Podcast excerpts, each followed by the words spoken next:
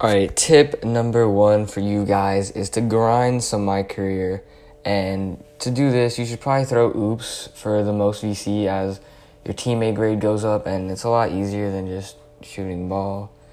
And so you just set the pick and roll, with JaVale McGee. He usually rolls pretty much wide open every single time.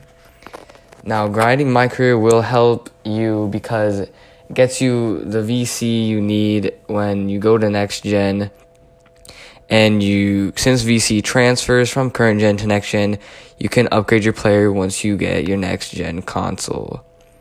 Now just pretty much you just call for the oop, you know, roll have AD roll, and then you gotta be fucking shitting me on that shit, bruh. Fuck that shit.